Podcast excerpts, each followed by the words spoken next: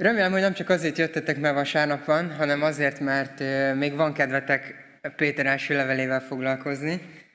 Nem sokára a végére fogunk érni ennek a levélnek, viszont van még néhány izgalmas gondolat ebben, és ha visszaemlékeztek, kicsit visszatekerjük a fejünkben, hogy mi történt múlt héten, akkor Laci beszélt arra, hogy milyen az élet a világ vége küszöbén.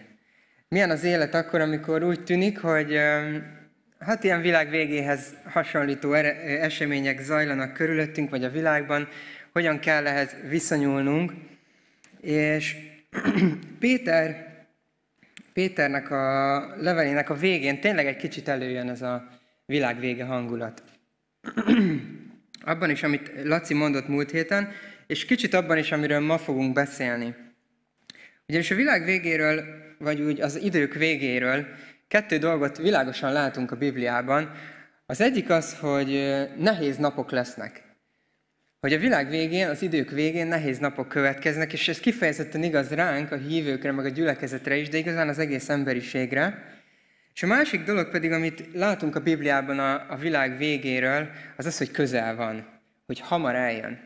És talán ezt nem mindig érzékeljük valóságosan, Viszont ez talán azért van, mert Istennél máshogy telik az idő, azt is olvassuk róla, hogy nála annyi ezer esztendő, mint egy nap, és annyi egy nap, mint ezer esztendő, és egyszerűen csak el kell hinnünk azt, hogy igenis Isten számára hamar eljön ez a vég, amikor az utolsó idők eseményeit véghez viszi. És van egyfajta ilyen univerzális vagy általános világvége, de talán kicsit arra is kell fókuszálnunk, hogy milyen ez, a személy, milyen ez az, amikor a világ vége olyan személyes. Hogy milyen az, amikor igazán számunkra van kicsit világvége, és tényleg a, az események oda sodornak bennünket, hogy az erőnk kezd a végéhez érni. hogyan dolgozzuk fel egyáltalán azt, ami körülöttünk zajlik. És ha, lát, ha bibliai példát akarunk venni, akkor láthatjuk például a tesszalonikai gyülekezetet, akik kiválóak voltak a világ vége feldolgozásában, azt mondták, hogy tényleg, mindjárt itt a világ vége, akkor hátradőlünk, és akkor megvárjuk. És addig nem is csinálunk semmit. Viszont nem ezt javasolnám, és Isten sem erre hív bennünket, és Pál is feddi a tesszalonikai hívőket emiatt, hanem sokkal inkább arra hívna bennünket Isten, hogy legyünk józanok, és legyünk készek. Picit beszélt Laci múlt héten a józanságról, és ma, ma pedig talán inkább a készségről szeretném, hogy gondolkodjunk. És ez nem az a fajta készség, hogy ö, hajlandóak vagyunk valamire, hanem valóban az a fajta készen lét, ami a szívünk állapotát kifejezi, és ami így az egész életünket, gondolkodásunk állapotát kifejezi.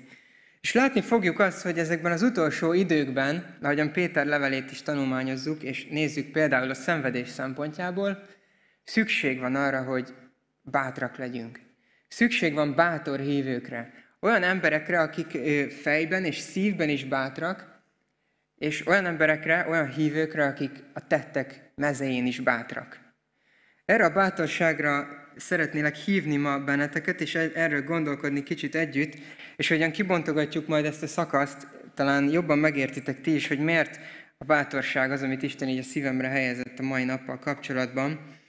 Ha látjátok a vázlatot, akkor ezt a címet is adtam ennek a mai üzenetnek, hogy a bátorság végső szintje.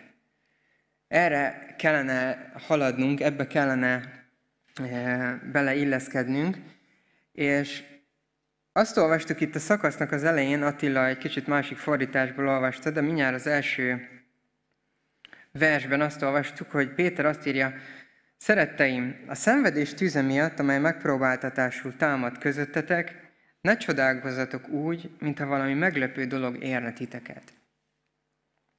Tudom, hogy ez a szenvedéssel foglalkozni meg Péternek a levelének a végével, meg a világ végével egy kicsit terhes, meg komoly, de remélem, hogy azért tud tűz gyúlni a szívünkbe ezzel kapcsolatban. És nagyon figyelemfelkeltő az, ahogyan Péter itt ezt mondja ezeknek a hívőknek, hogy ne csodálkozzatok. Ne, nem tévedés az, amiben vagytok.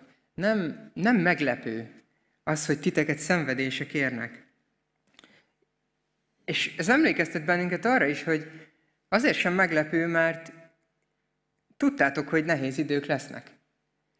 Sok más levél is ugye megjelent akkoriban, vagy sok más tanítás is, meg volt tanítás az utolsó időkről az apostoloktól is, És Péter azt mondja, hogy ne rökönyödjetek meg, ne csodálkozzatok. És emlékeztet minket arra, hogy Isten tervében nincsenek váratlan fordulatok. Isten tervében semmi, meg, semmi meglepő dolog nincsen Isten számára. Nincs olyan, ami közben jön, és valami hirtelen B-tervet kell elővenni, vagy át kell variálni dolgokat. És ez a fajta felhívás, hogy ne csodálkozzatok, ne lepődjetek meg, ne legyetek összetörve ettől, ne rökönyödjetek meg ezen. Ezzel Péter egy picit erre emlékezteti itt a testvéreket, hogy ami ér benneteket, azzal Isten már számolt. Arról Isten tud, számára ez nem meglepő. Számotokra se legyen az, hanem készüljetek fel, legyetek készen. És egy másik dolog, amit mond ezzel a szenvedéssel kapcsolatban, és talán ami ennél is fontosabb lesz, az, hogy ez a szenvedés megpróbáltatásul támad. Ez a szenvedés, ami éri a hívőket, ez a szívnek a próbája. És sokat hajtogattuk ezt itt az elmúlt hetekben, hogy Péter levele készít bennünket is a szenvedésre, meg arra, hogy mi lesz, hogyha nehézségek jönnek, és hogy a mi szívünk hogyan fog ehhez viszonyulni. És ez a nagy kérdés ma, és erre hívlak titeket, hogy ebben formálódjunk, hogy, hogy ha jön egy szenvedés, akkor ott a szíved kitart a hit mellett. Ez a szenvedés tüze, ami itt támadt a, a hívők között, igazán ezt teszi próbára, hogy meddig tudsz elmenni a hitért, Krisztusért. Meddig tudsz elmenni a szenvedésben Jézusért. Mit tudsz érte vállalni még? Vagy van az a pont, amikor feladod a hitet, és azt mondja, hogy Istenem, ezt már nem éri meg, vagy, vagy azt mondod, hogy biztos, hogy jó az Isten, hogy ezt megengedi. Meddig tudunk kitartani, hogyan tudjuk a mi szívünket felbátorítani és megerősíteni arra, hogy ne legyen vége az Istenbe vetett bizalmunknak. Hogy ne érkezzen el az a pont, hogy megkérdőjelezzük, hogy Isten vajon még ezzel is számolt-e. És nagyon érdekes, ahogyan ez, ez, erről gondolkodunk, hogy Jézus követése az elmúlt néhány száz év, vagy ezer év, vagy kétezer év alatt sem lett kevésbé komolyabb. Jézus követése nem lett komolytalanabb az évezredek alatt. És ez fontos számunkra is, mert Jézus azt mondja több evangéliumban is, hogy aki én utánam akar jönni, az tagadja meg magát, vegye fel a keresztjét, és kövessen engem. Az tagadja meg magát, vegye fel a keresztjét, és kövessen engem. És utána a következő ige abban a szakaszban pedig az, hogy aki meg, mert aki meg akarja nagyon tartani az életét, az elveszti, aki pedig elengedi, aki pedig elveszti az életét, én értem, az örök életre nyeri meg azt.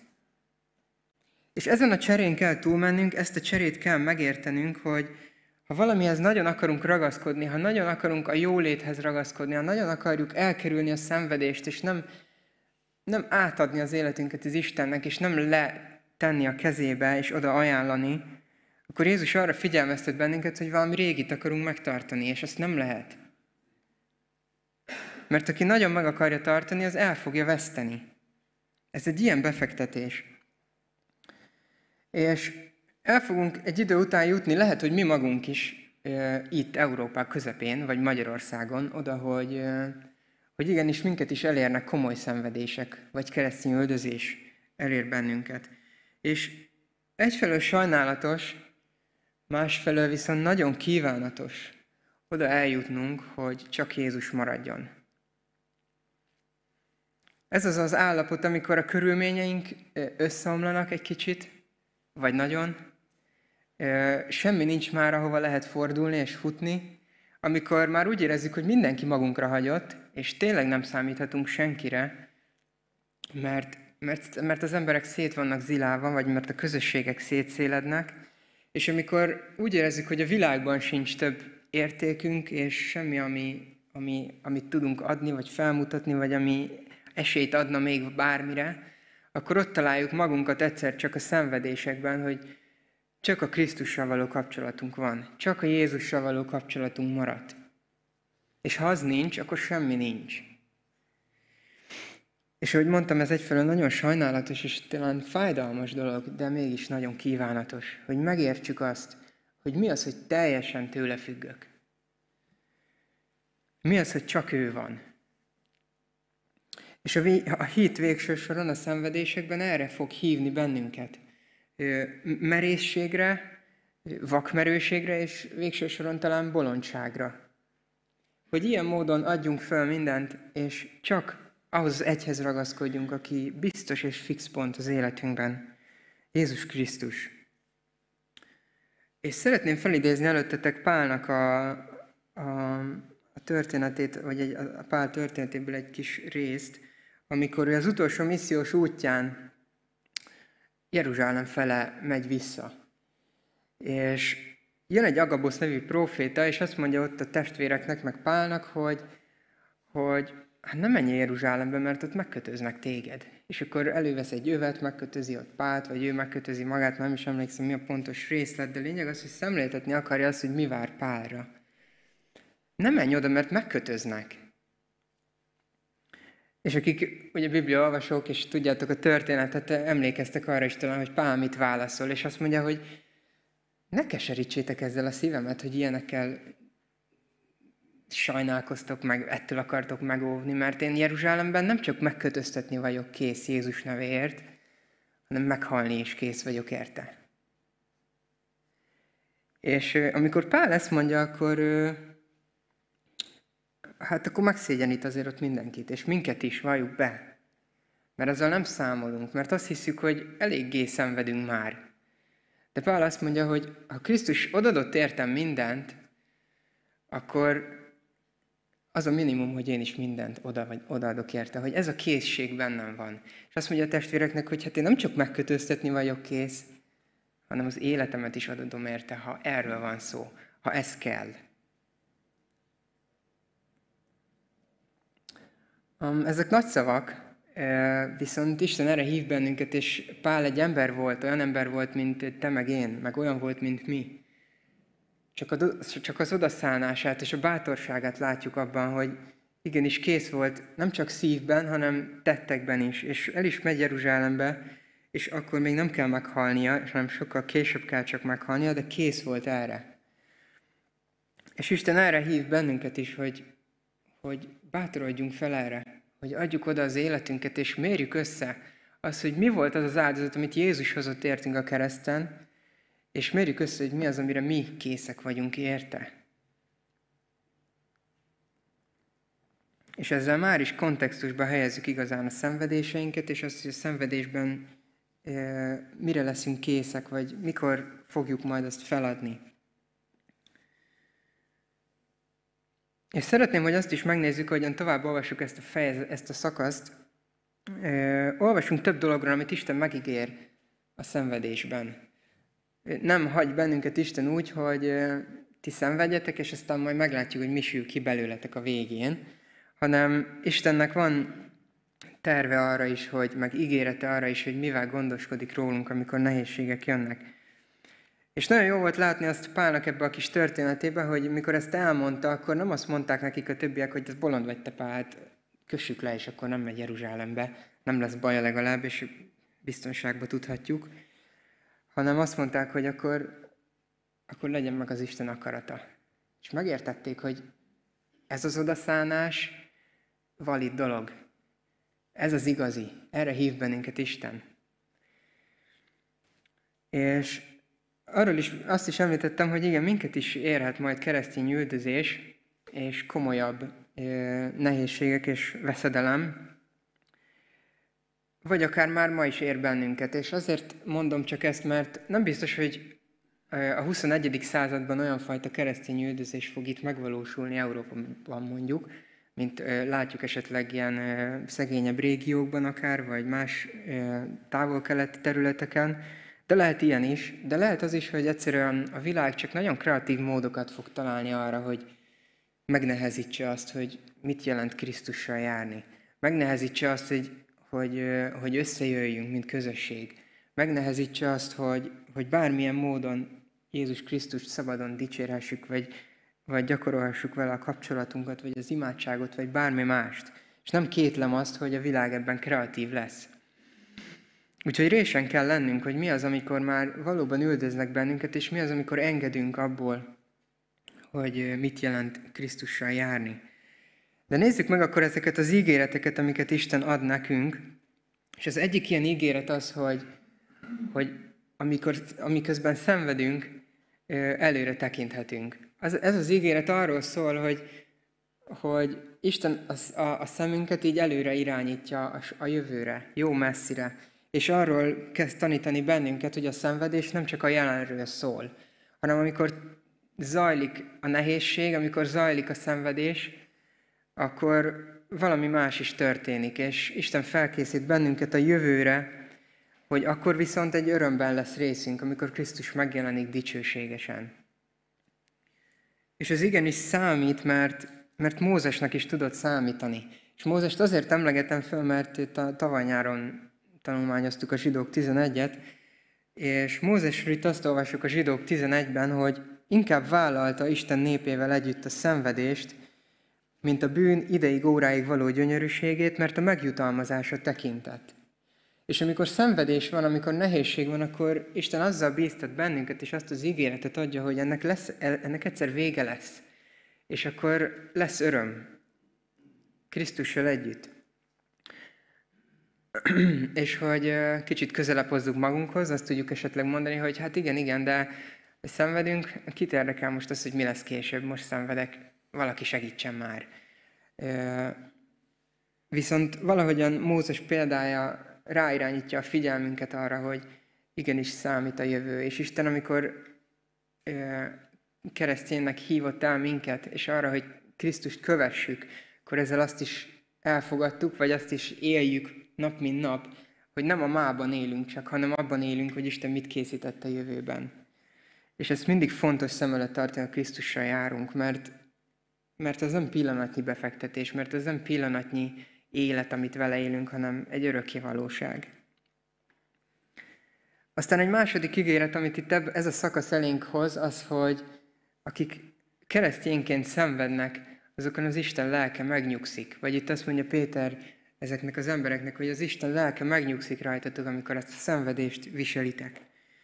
És ez egy nagyon fontos gondolat szerintem számunkra, mert néha a szent lelket talán így kicsit elhanyagoljuk, Múltkor bent a munkahelyemen mondta a főnököm valamire, hogy hát azt már csak a Szentlélek tartja, és eszembe jutott, így majd mondtam neki, de és nem mondtam, hogy amúgy a Szentlélek nagyon erős, úgyhogy nagyon erősen tud tartani dolgokat, amikor azt mondjuk, hogy a Szentlélek tartja. De az, hogy az Isten lelke nyugszik rajtunk, az kifejezi azt, hogy Isten valahogy a jelenlétével ott van. És ez megint, megint még erőteljesebben kifejezi azt, hogy a szenvedésben Isten nem hagy bennünket vergődni, hanem tud róla, és ott van. És amikor az ő szent lelke megnyugszik valamin, akkor, akkor ott nagy dolgok tudnak történni. És még ha nem is pontosan így ö, olvassuk az Ószövetségben, de felidézhetjük Dániel könyvéből Sadrak, Mések és Abédnagónak a történetét, akik nem voltak hajlandóak beleállni a bálványimádásba, hanem kitartottak Isten mellett, és a tűzben kötöttek ki, de Isten ott volt velük. Vagy amikor Dánielnek megtiltják furfangból, hogy, hogy ne, nem imádkozhat, és ezzel keverik bajba, és ő mégis első, első dolga az, hogy Istenhez fordul, akkor hogy aztán az oroszlánok vermében találja magát, és Isten ott sem hagyja magára. Nem azt mondja, hogy hát bedob, bedobnak téged az oroszlánok vermében, majd ott szétéknek az oroszlánok meghalsz, de dicsőséges lesz ez a szenvedés, hanem ott van, és azt mondja, hogy az ő angyalát küldte el, és befogta az oroszlánok száját. És számtalan példát találunk a Bibliában, hogy milyen az, amikor az Isten megmozdul a nehézségben és a szenvedésben, és az új szövetségben is szintén Pálapostól példáján látjuk, aki végigmegy sok nyomorúságon és szorongattatáson, és képes azt mondani a korintusiaknak, hogy minden nyomorúságunk ellenére csordultig vagyok örömmel. Mert van az a pillanat a, a legmélyebb ponton is, hogy Isten lelke megerősít bennünket, és örömet ad a szívünkbe. És tart minket ott, ahol vagyunk, mert tudjuk azt, hogy ez nem tart örökké. Az, ami örökké tart, az a Jézussal való kapcsolatunk és a vele való életünk. Az tart örökké, nem a szenvedés. Úgyhogy Isten felettünk tartja a kezét, és ez egy nagyon masszív ígéret, ami bátorra tehet bennünket, és bátoríthat bennünket. A harmadik dolog pedig, amit ez a, ez a szakasz emleget, picit tovább lépve egyébként, hogy, hogy amikor szenvedünk azért, mert Istenben hiszünk, vagy egyszerűen keresztényként szenvedünk, akkor nem kell szégyenkeznünk. Amikor az ember bajba kerül, és tényleg mindenféle szenvedéseken megy keresztül, néha az a saját hibájából van, vagy néha a bűnök következménye miatt van, és olyankor szeretjük talán így el is takarni, hogy hát a saját hülyeségem miatt van ez. Viszont amikor azt mondja itt Isten, hogy amikor valaki keresztényként szenved, akkor nem kell szégyenkeznünk, hanem azt mondja, hogy ezzel a névvel, keresztényként, Krisztusiként lehet vállalni a szenvedést, és ennek dicsőítés lesz a vége. Hogy arra is ad erőt Isten, hogy, hogy a viharok közepette őt emeljük fel, és őt dicsőítsük. És itt is szeretném fölemlegetni Pál és Szilász példáját, akiket ugye börtönbe vetnek Filippiben, és talán sokáig nem hallani róluk, délután, este, és ezt a névféltájban pedig felzendül a dicsőítés a börtönben, és, és azt olvassuk, hogy évféltájban magasztalni kezdték az Istent. Ott a láncok közepette, beláncolva a kezük, lábuk, de mégis szabadok voltak. Mégis szabadok voltak arra, hogy Isten dicsőítsék, és szerintem ez nagy példa előttünk is, hogy, hogy igenis néha meg leszünk kötözve nehézségekkel, meg, meg mindenféle máson, ami lehúz bennünket, egy kőpadhoz mondjuk, de a szánkkal, meg a szívünkkel tudunk az Isten felé fölfele fordulni, és, és dicsőíteni, és így hangzik amúgy ez a vers, hogy ha azonban valaki, mint keresztjén szenved, ne szégyenkezzék, hanem dicsőítse Istent ezzel a névvel. Mert ez a név is kifejezi azt, hogy hozzá tartozunk. Krisztushoz tartozunk. És ez a három ígéret, hogy nem kell szégyenkeznünk, hogy a lélek megnyugszik rajtunk, és hogy egy jövőbeli örömre készít fel bennünket Isten, ez mind bátorít bennünket, hogy tudjunk érte vállalni dolgokat. És aztán mindennek a gondolatmenetnek a vége felé azt a kérdést tettem fel, hogy mi az akkor, ami tényleg bátorrá tesz. Mi az, ami tényleg bátorrá tesz bennünket? Mert ma itt ülünk és hallgatjuk ezeket a fenkölt gondolatokat, de amikor kimegyünk innen a hétköznapokba, vagy a következő hosszú időszakba előre tekintve szenvedések érnek bennünket, akkor mi az, ami bátorrá tesz tényleg bennünket arra, hogy el tudjunk viselni bármit, azt mondjam bármit, azért, hogy Jézussal maradhassunk, és hogy az ő követése mellett kitartsunk. Az egyik ilyen dolog, ami bátorrá tesz bennünket, az a biztonság. Az, az, a, az a biztonság, amit az evangélium ad. Hogy az életünk Isten hatalma alatt van, nem emberek hatalma alatt van. És ez egy nagyon fontos felhívás számunkra ma, és, egy, és igazán egy próba is, hogy a te életed kinek a hatalma alatt van. A te életed már Isten hatalma alatt van? Biztonságba tetted a szívedet az evangéliumba? Jézus Krisztus azért jött el a földre, hogy a bűnöket magára vegye, a bűneidet magára vegye helyetted, és érted szenvedjen, és ebbe a biztonságba helyezze az életedet. Eltegye az örökké valóságra a szívedet magának. A te életed biztonságban van? Említettem azt az elején, hogy Isten tud a szenvedéseinkről, tud rólunk, és terve van velünk. És ez a terv is olyan dolog, amit amiben nincsenek meglepetések, és ez is egyfajta biztonságból fakad, hogy azt mondhatjuk, hogy ez nem ér meglepetésként, mert tudjuk azt, hogy Isten terve fix, abban vagyunk, abban haladunk, és ő tud mindenről. Úgyhogy van lehetőség ma is arra, hogy, hogy azt mond Istennek, hogy szeretném az életemet egy másik kézbe tenni. Nem a sajátomban tartani, nem a, a körülményeim kezébe tenni, vagy a, nem tudom, a világi uralkodók, vagy a kormány kezében tartani, és abban a bizonytalanságban, ami ma a világban érzékelhető minden tekintetben, hanem szeretném egy biztos kézbe tenni, az Isten kezébe tenni, és elfogadni azt a kegyelmet, amit Krisztusban Isten adni akar nekem. Egy másik dolog, ami bátorrá tehet bennünket, azon kívül, hogy Krisztusban vagyunk, és az evangélium ban élünk, az, hogy az űrzavaros időkben nem veszítjük el a fonalat.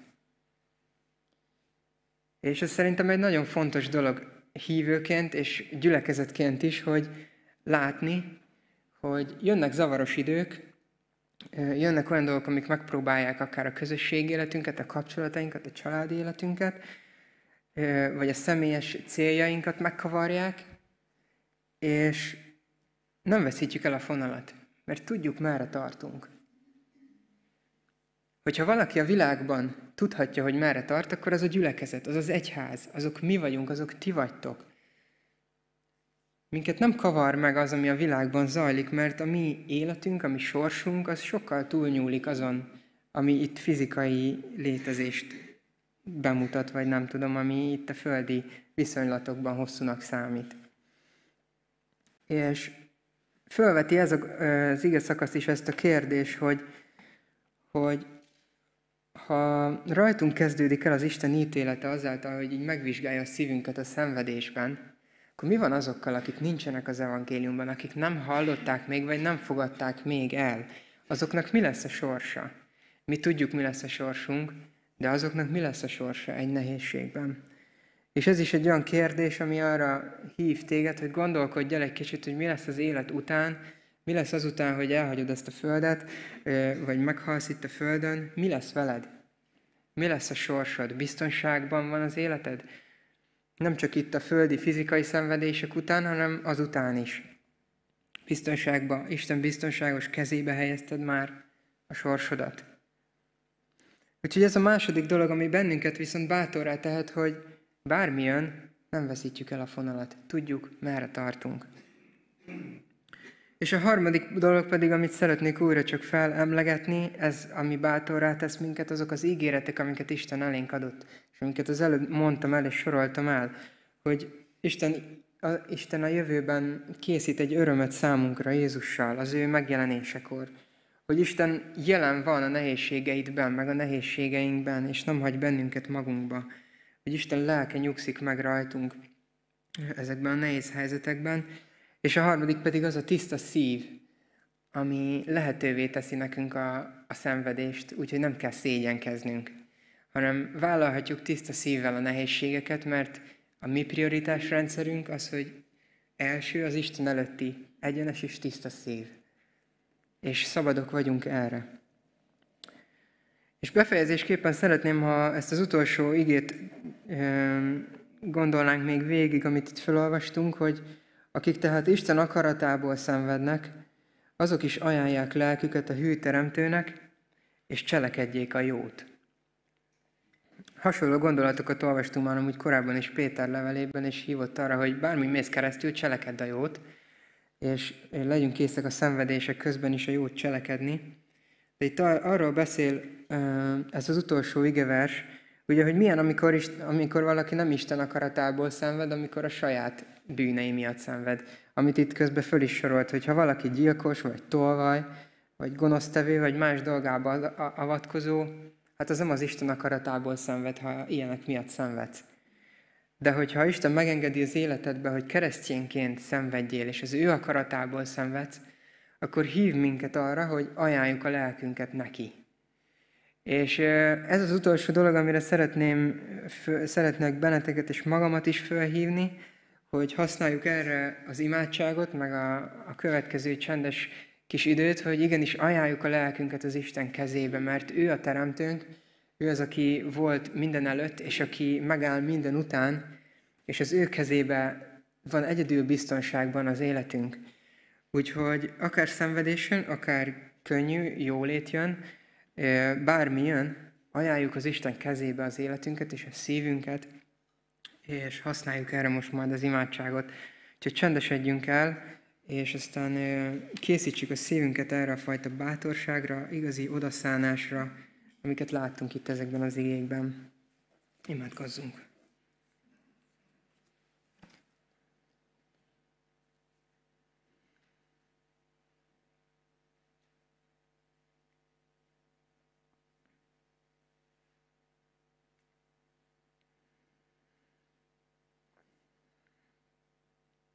Jézus, amikor ezekről az igékről gondolkodtunk, és közben megnéztük a szívünket, akkor valahogyan elfújt bennünket ez az egész, és olyan messze van tőlünk az, hogy mi az, hogy szenvedéseket vállalni érted, és bátornak lenni abban, és nem megrökönyödni, meg csodálkozni, és nagyokat nézni, hanem valóban odaszánni az életünket. Köszönjük neked, hogy, hogy láthatunk olyan példákat, amikor, amikor emberek valóban a te kezedbe tettek le mindent, és nem marad semmi más, csak te. És köszönjük azt, hogy te soha nem okoztál csalódást ezekben a helyzetekben. Köszönjük azt, hogy az életünk biztonságban lehet a te kezedben, te melletted, és szeretnénk ezt a mai alkalmat is használni erre, hogy, hogy újra oda szálljuk az életünket neked, rád bízzuk mindezt, ami zajlik körülöttünk, és ami fog zajlani körülöttünk. Szeretnénk felkészülni, és kérünk téged arra, hogy tedd bátorra a szívünket. Olyan bátorra, amilyen bátorra még nem tetted eddig. Kérünk azért, hogy adj kitartás nekünk, és add, hogy valóban az előtted való tiszta és egyenes szív lehessen az első az életünkben, és a veled való kapcsolatunk. Hadd tudjuk mindezt bármi áron vállalni. Még akkor is, ha ez nagyon távolinak és nehéznek tűnik, te vagy az, aki felkészítesz erre bennünket. Úgyhogy kérünk, hogy hadd tudjunk ezzel a lelkülettel menni a következő napokban, ezzel a lelkülettel és szemlélettel nézni azt, ami zajlik körülöttünk, és végezd a munkád bennünk ezek az igék és gondolatok által. Ezt kérjük a te nevedben. Amen.